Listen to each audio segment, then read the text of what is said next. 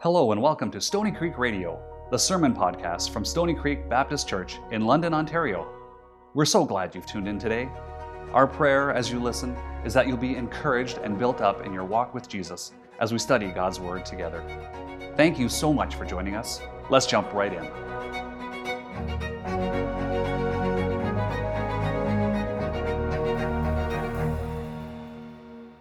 Sticking around in here, I'm going to invite you to open your Bibles to Numbers 25 think I left my water over here. I probably wouldn't need it, except that I forgot it. Now I'm feeling dry. So just open your Bibles to Numbers 25. We are going to be finishing. Th- thank you, hon. going to be finishing our series today. We've been working through week four of this series on Balaam and Balak and these uh, narratives in Numbers 22 to 24 going to be looking into Numbers 25 just a little bit today as well. But it's been a pretty fun series. I, I mentioned before that our students right now, they are at snow camp. And uh, it's great to kind of see them all off. I was getting some videos and footage of them. There's a one video of a group shot they took yesterday. Uh, they were doing polar dips, so they were taking turns jumping into a giant pool of cold water in Owen Sound. Uh, they were doing paintball.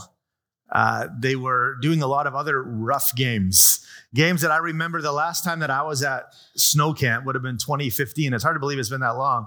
And I remember it took me weeks to recover after that. Uh, and so I'm thankful I'm not there, but I'm also very thankful that we have our leaders who are there as well. They're there with just three other, uh, two other churches in them. And one of the other churches they're there with is actually the church that Yvonne and I grew up at. It was Fellowship Baptist in Cobourg, and they are there as well. And so one of them was sharing with Pastor Andy that when she was six years old, Yvonne used to babysit her. And she is now a leader uh, in that youth ministry and that Word of Life. And all of a sudden, we felt very old. The kids who my kids are there with now, obviously, they're our friends from back home who have sent their kids there as well. And I don't really understand how it happens, but it seems that the older I get, the faster time seems to go. Uh, and I and my daughters have been telling me for a long time I am old. I just never really believed it, and it's kind of starting to set in just a little bit. Um, they're doing a lot of fun stuff there. One of the things, though, uh, the, the, the theme of the weekend is just one word it's the word control. And underneath that is a subheading that says trusting God's sovereignty. And so they have been getting teaching over the whole weekend on what it looks like to know God and to trust Him, to trust that He knows what He's doing, even if we don't understand it. And I was thinking this week as they were learning this, this weekend, as they were learning this, I, I almost wish that Balak and Balaam would have had an opportunity to go to snow camp and hear these messages and be able to apply these messages to their lives because this is one of these challenges that they had of trying to exert their control over the Lord. And one of the things that we have seen working through this series is uh, them being humbled uh, Balaam's name means destroyer. Balak's name means devastator. And so we have destroyer and devastator teaming up to take out the people of God. And what they discover in this whole journey is that they have no power against the Lord, that if the Lord is against them, then there is literally nothing that they can do.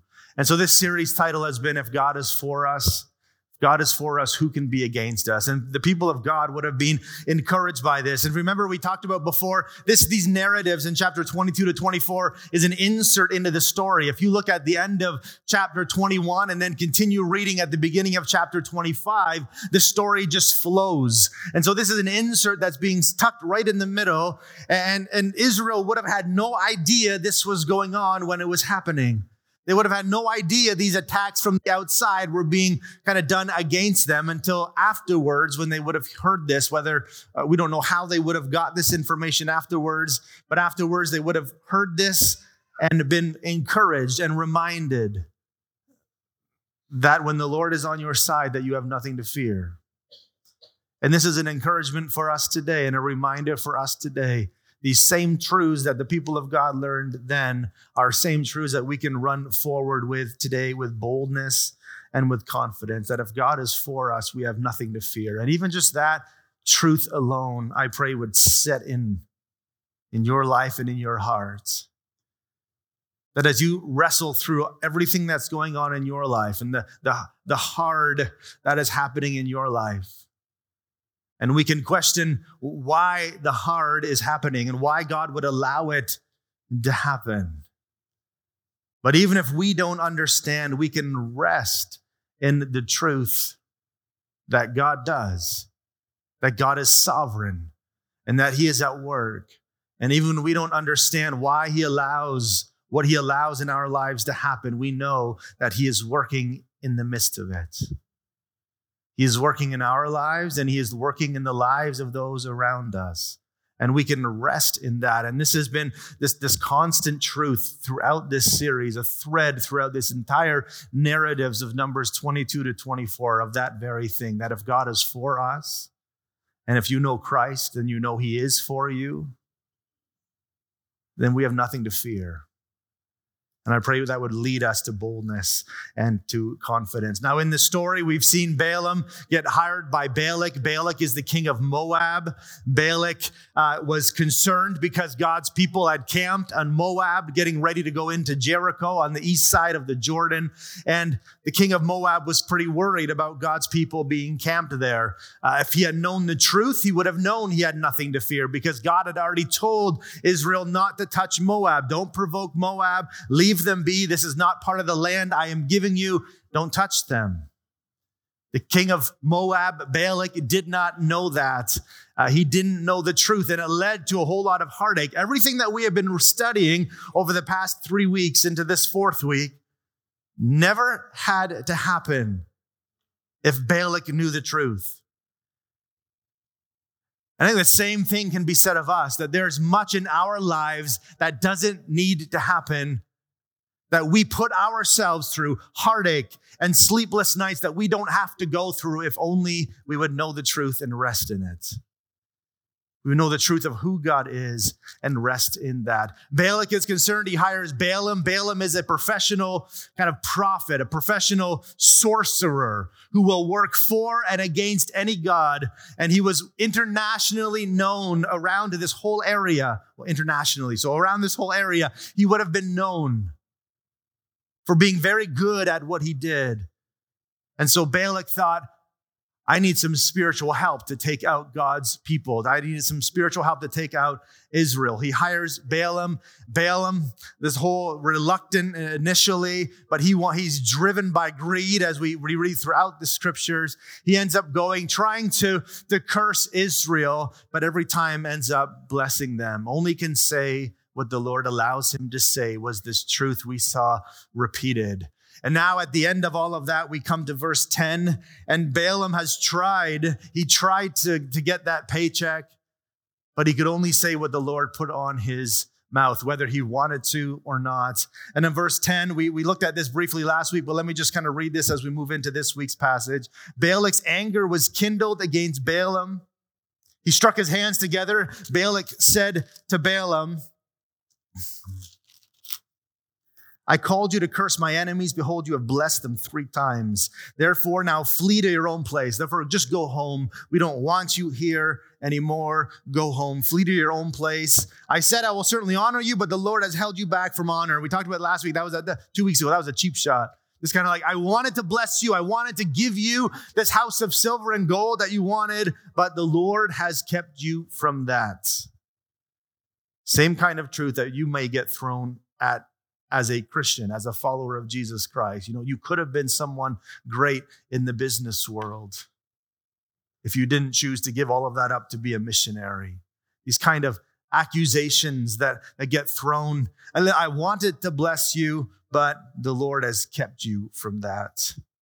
Verse 12 goes on Balaam said to Balak, Did I not tell your messengers whom you sent to me? If Balak should give me his house full of silver and gold, I would not be able to go beyond the word of the Lord to do either good or bad with my own will. What the Lord speaks, that I will speak. So this is what he told them before. And now, behold, I'm going to go to my people. I'm going to go home. But then he says this Come, I will let you know what, the, what this people will do to your people in the latter days. So before Balaam leaves, he's like, listen, one more parting blow for you. I want to tell you what's going to happen to you. And this was not solicited at all. This was completely unsolicited. This was kind of like a freebie oracle that Balaam is now giving uh, to Balak. I just want to, I just mentioned that word oracle. I mentioned two weeks ago, and, th- and this is, I have to apologize on this. Two weeks ago, I had mentioned that this word oracle in the Hebrew was a word only used of false prophets. I wrote that down and then I didn't actually look that up and I read that somewhere and it turned out that's not actually true and I didn't do my work. So I apologize for that. So if you made any kind of note, it really doesn't change anything except that I misled you and I apologize. That was unintentional. But if you made a note to say that word was only used for a, a nonprofit, that is simply not true. And so I apologize for that. I, I think I read it somewhere and I must have misunderstood it. I'm not really sure, but all of that to say I am sorry. I was wrong on that. But he says in this here, I'm just going to give you this one last oracle. I'm going to give you this one last saying, this one last prophetic word that's going to happen in the latter days. You notice those last words in the latter days? That is telling us that this is not talking about the present context, but this is moving to a deeper reality beyond the present context. And oftentimes in the scripture, when you see in the latter days, it has eschatological undertones to it.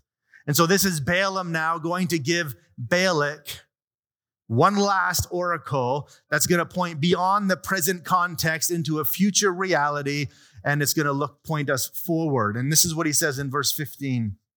He took up his discourse and said, The oracle of Balaam the son of Beor, the oracle of the man whose eye is open, the oracle of him who hears the words of God and knows the knowledge of the Most High, who sees the vision of the Almighty falling down with eyes uncovered. So you're seeing this repetition about eyes being uncovered. Uh, Balaam, as a professional sorcerer, he was also called a seer. And so that was one of the jokes along the way was his donkey could see what this professional seer could not see.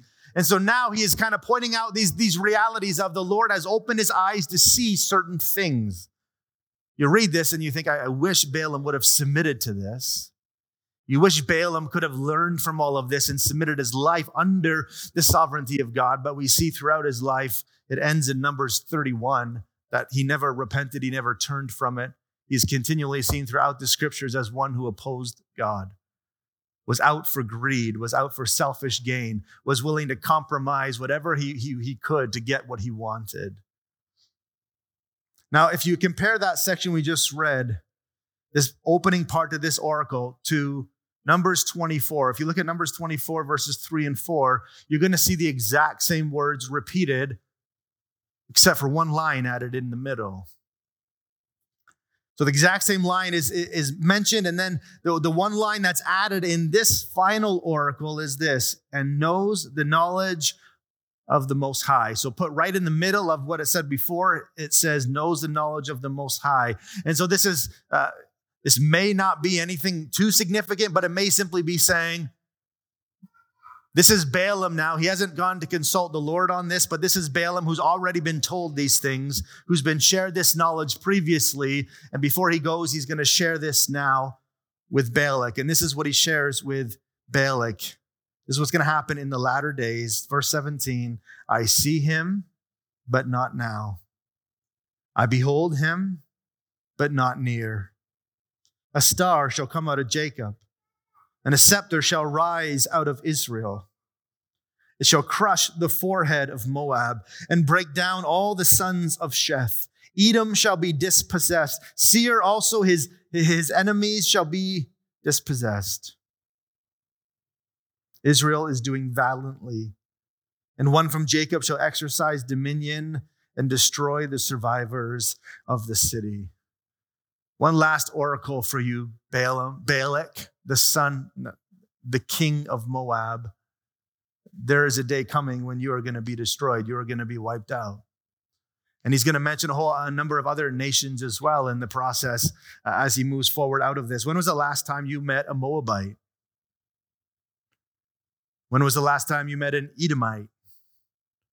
This prophecy of Balaam has come to pass already. And now notice what he says here in verse 17 I see him, but not now. Who's he talking about? In the latter days, this is going to happen. I see him, but not now. I behold him, but not near. A star shall come out of Jacob, and a scepter shall rise out of Israel. This could be referring to David. Certainly, David is one who, who, who would take the role of king among God's people, and many of these nations would be overcome by him. But David's only an earnest in this, meaning David is only a partial fulfillment of this. What we see now moving forward, what does that sound like? A star shall come out of Jacob, a scepter shall rise out of Israel. We, we, we looked at before a couple of weeks ago, uh, Genesis 49, when Judah is spoken to his by his father and mentions these same kinds of words of scepter and star. And so this is this is something pointing to us out of the line of Judah is coming one who will be a star, who will be a scepter. Scepter is talking about someone who holds the position of power. And he will be a star. And in Matthew chapter 2, we read of Magi who see a star and who follow that star. Why did they follow the star? Because they knew the prophecy. Maybe from Daniel, who told them Balaam's prophecy here.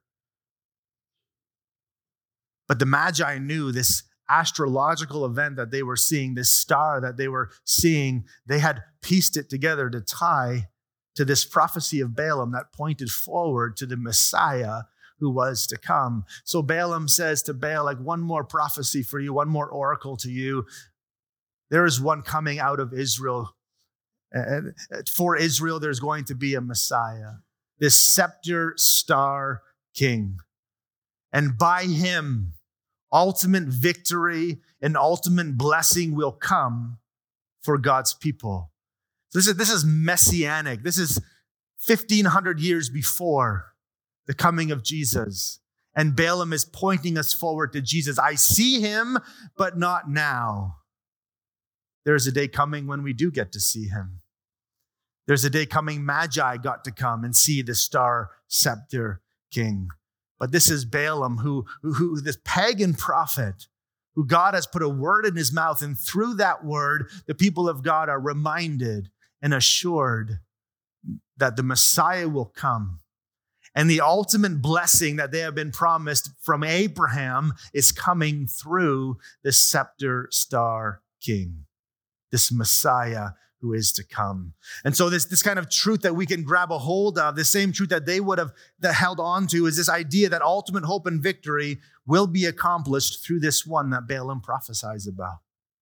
Ultimate blessing and ultimate victory for the people of God and for us today as the people of God come. It's accomplished by the promised Messiah. All nations. Now let's just keep reading. Then I want to go back to that idea because he's going to now mention a whole bunch of other nations. Verse 20 says, Then he looked on Amalek and took up his discourse and said, Amalek was the first among the nations, but its end is utter destruction. He looked on the Kenite and took up his discourse and said, Enduring is your dwelling place, and your nest is set in the rock.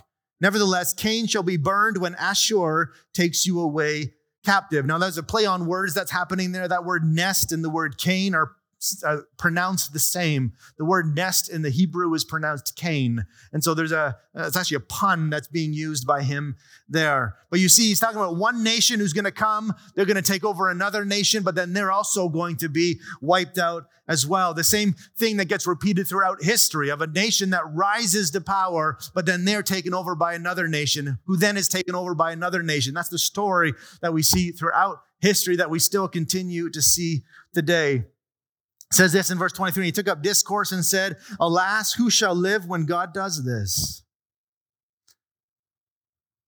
Like, who can stand against God when he does this?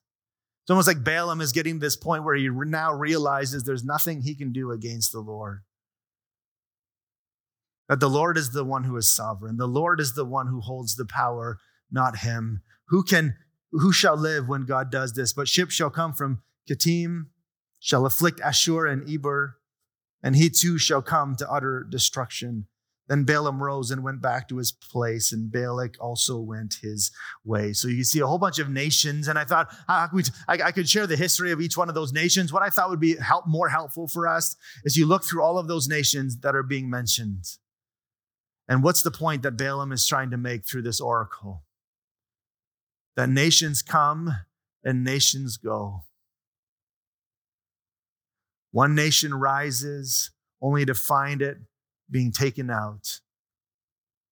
But the Messiah who will come out of Israel will be one who will establish an unshakable kingdom. He will be one who will exert power over the nations. In fact, the multitudes of nations will come to him. Every knee will bow, every tongue will confess that this Messiah is Lord.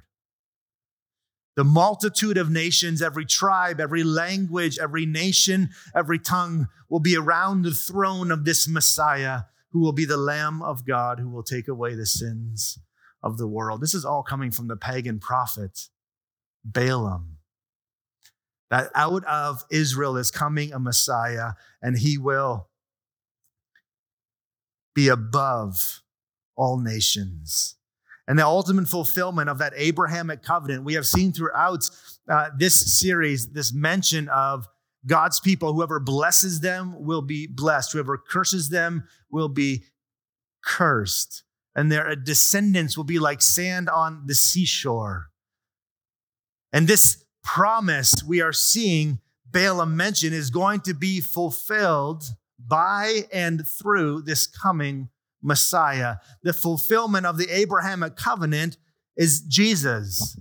That they were promised a great nation, and that, that great nation, in one sense, was fulfilled physically with the nation of Israel, but that's ultimately filled through Christ, who, when we looked at Peter together, saw that through Christ, he creates a holy nation, a royal priesthood.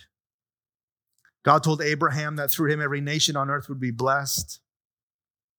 Balaam tells us Jesus is that blessing.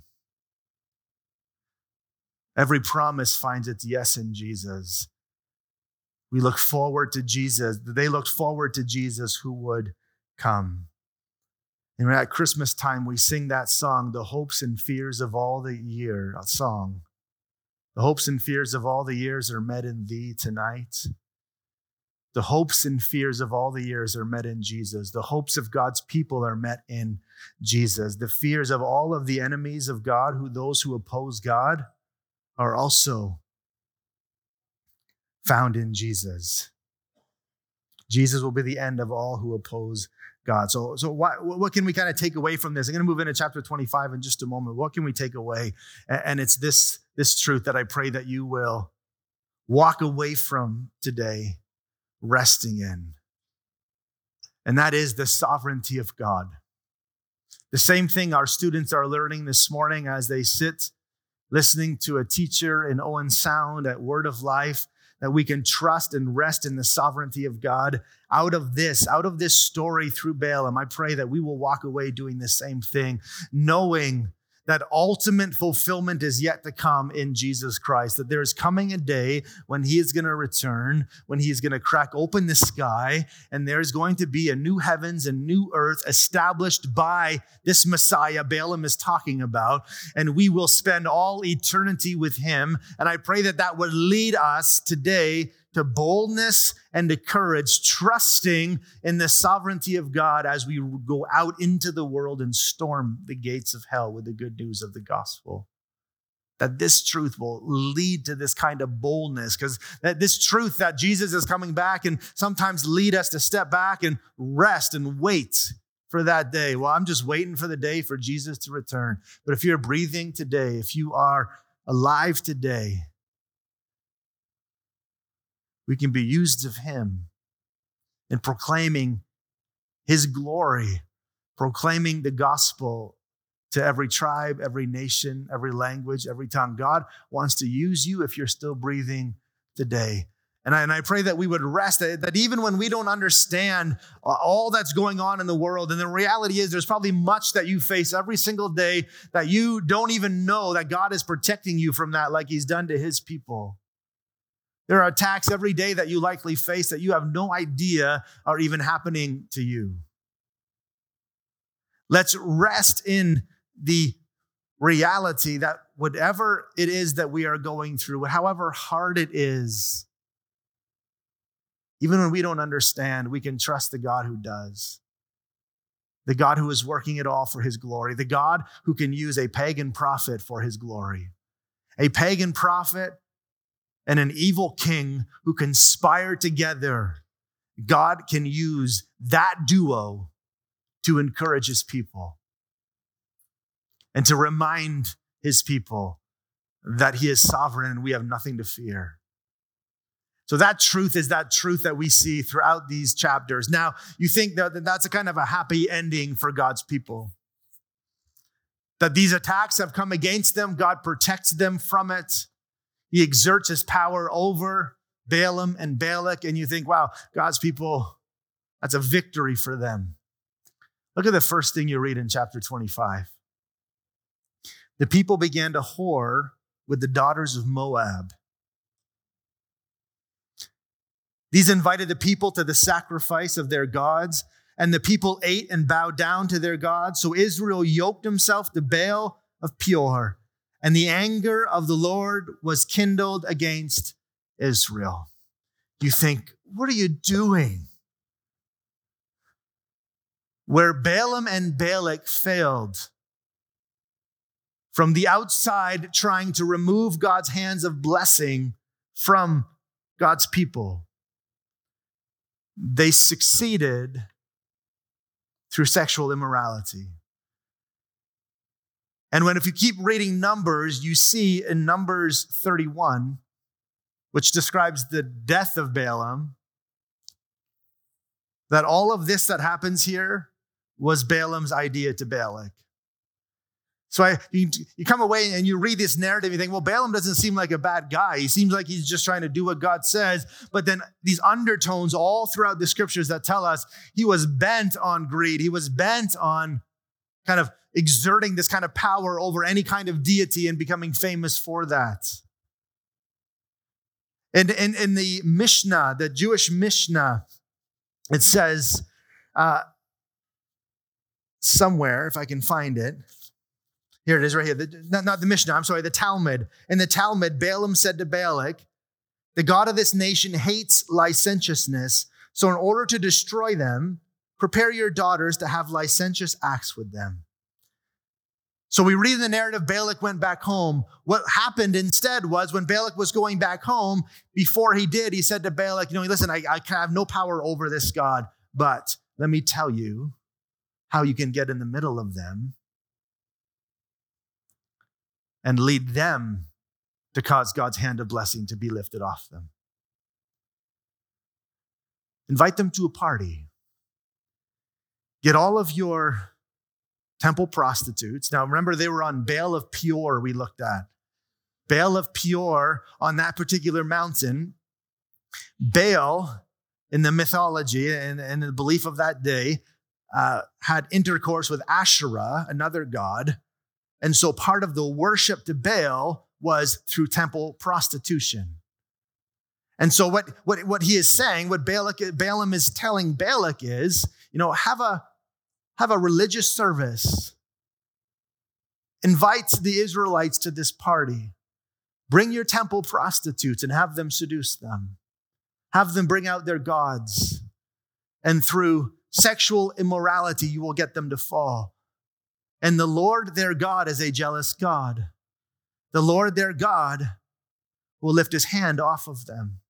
His blessing will be removed from them if they are disobedient like this and turn away from him and turn to the Baal gods, being seduced by these temple prostitutes. And so this is what happens.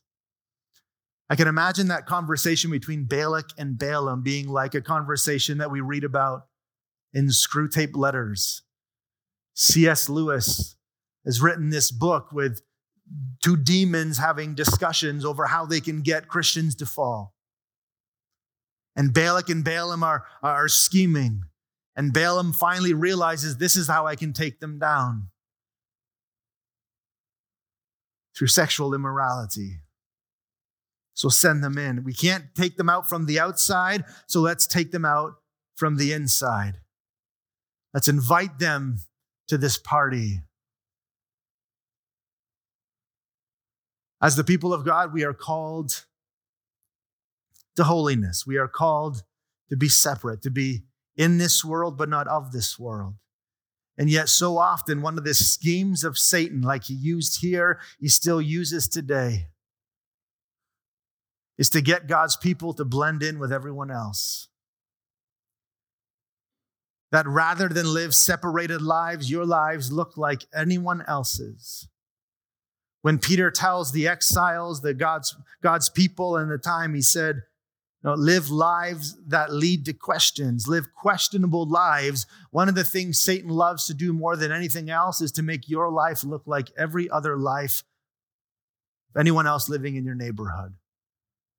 So that you are virtually taken out of the game, that you are no threat to him because your life looks like everyone else's in the world.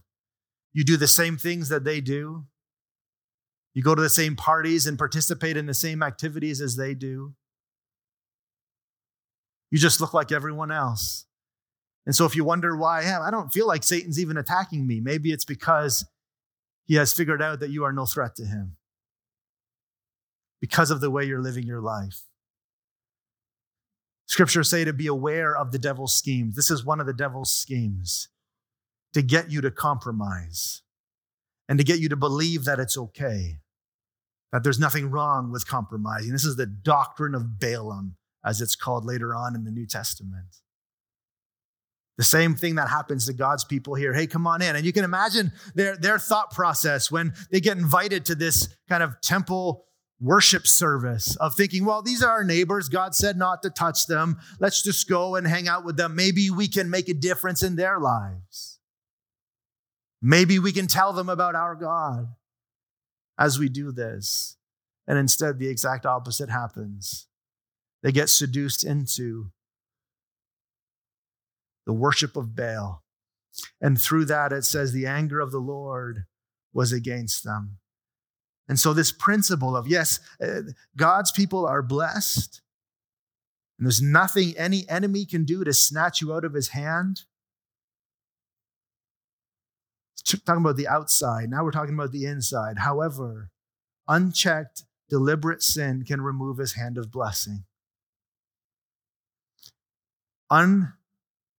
unchecked, deliberate sin in your life that you have just kind of allowed to continue in your life, you feel no remorse, no repentance over it anymore.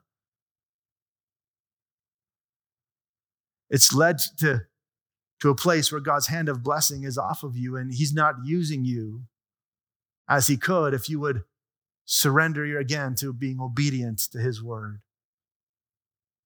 Our sin can lead us to pain. Our sin can lead us to live defeated lives. And so, what Balak and Balaam failed to do by sorcery, they, they succeeded by seduction. And this is why there are so many commands that we read uh, in the New Testament, particularly 1 Corinthians 6 18, where in terms of sexual immorality, it doesn't say, hey, get as close to it as you can without going over the line. Paul says to the church in Corinth, flee from it, run from it, run in the complete opposite direction. And if you're talking about the schemes of Satan, how many pastors and leaders have you heard recently who have fallen because of this same sin? Because of sexual immorality.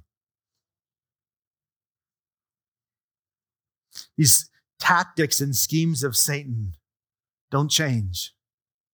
The same things we read about here are still happening today. And he, he wants to get you to a place where you're no longer set apart from the world, but you're just like the world. And you live your life like anyone else, so you don't live questionable lives. And so the challenge out of this is Let's be people of the word of God and live in light of it. Let's live holy lives. Let's live, yes, we live in a world where we are going to be attacked all the time. We're living in this world, but let's not live of this world. Let's not take on the same kind of hopes and passions that this world has, but let's set our heart and our passion on Jesus Christ and let that lead to questions. Hey, why do you live this way? Why don't you do everything that we do? How do you have that hope, even when you're going through what you're going through right now? That's what it means to live a questionable life. So it's, a, it's an absolute shame, this kind of epilogue to this story that we have been studying through of what happens through this inside job that is being done. And so often, the, the, these schemes of Satan continue on in the church, even to the point where, you know, if, if God protects us from the outside, what does Satan do? He sends people on the inside who have hidden agendas. They have personal agendas, and they cause division in churches. They cause churches to split. The same sin that Balaam told Balak to do to, the God, to God's people is the same sin that still continues to happen today. People coming into a church with a personal agenda causing division and causing harm to the overall body of Christ. So we need to guard ourselves against that. Now, what is interesting in light of all of this, I didn't want to end on a downer note because actually, the title from two weeks ago. What Balak and Balaam intended for evil, God used for good, is where this story goes next. If we were to continue to read, we'd see at the end of chapter 26 that you remember Numbers 13? We looked at that the first week of this series. Numbers 13 was the 12 spies who were sent out, and only two of them came back with positive responses. The other 10 said the people are too big, and, and they led the people to, to, to essentially cry out to go back to Egypt. Only two people believed that God, because God was on their side, they, they, they would have the victory Joshua and Caleb. And God said, in light of that, no one from that generation will enter the promised land except for Joshua and Caleb. And as numbers progresses, we see this generation dying off little by little. After this event that happened with Balaam and with Balak, I'm just going to read the end of chapter 30, uh, 26. 26 verse 64. Look what it says. This is the census that's being taken after all of this happens. And you can kind of miss it because it's kind of hidden in here, and yet it's rich with truth. Verse 64 of chapter 26. But among these, there was not one of those listed by Moses and Aaron the priest who had listed the people of Israel in the wilderness of Sinai. For the Lord had said to them, They shall die in the wilderness. Not one of them was left, except who? Except Caleb and Joshua. What Balak and Balaam intended for evil, God used for good in the establishment of his purposes in this world that the stage is now set for God's people to enter into the promised land. And how did God do it? By using Balaam and Balak as pawns in his purposes in this world and accomplishing what he set out to, pur- to accomplish in this world. So that's why I say again, you can look at your life and the hard that we are facing today and all the attacks that you are facing today. And you can question, why is God allowing my loved ones to go through what they're going through? And we can question all of those things, but we can step back in the midst of all of that and say, But God, I don't understand, but I trust you. God, I don't know why you're allowing what you're allowing in my life to happen, what you're allowing in the lives of those I love to happen, but I'm choosing today to trust you because you are good and you are sovereign and you know what you're doing even when I can't see it. If God is for us, who can be against us? It's maybe a good line to end this series with. Let me pray and invite the worship team to come up. Father, we thank you for the time that we have been able to spend in Numbers 22 to 24, and then a little bit beyond. Thank you for the many truths that you reveal to us through these narratives. Thank you for using Balaam and Balak as part of your unfolding purpose in this world. And we know that if you can use Balaam and Balak for this, you can use anyone. So, Father, I pray today that as the church of Stony Creek here, that these truths would lead us to storm out into the world with the good news of Jesus Christ. May we set boundaries. May we seek to live lives that are set apart, live lives that are holy, live lives that look like Jesus. And may you use that for the furtherance of your kingdom in this world. And God, thank you that, that as we look across the whole landscape of everything that's happening in this world and everything that's happening in our lives, that we can trust that you know what you're doing even when we do not understand or see. And so, God, give us eyes to see that today and to rest in you today. And to know that when you send us out, you go with us wherever we go. We have nothing to fear.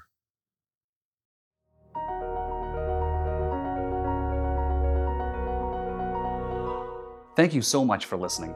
If you've been encouraged by our time today in God's Word, we'd love for you to connect with us on social media and let us know.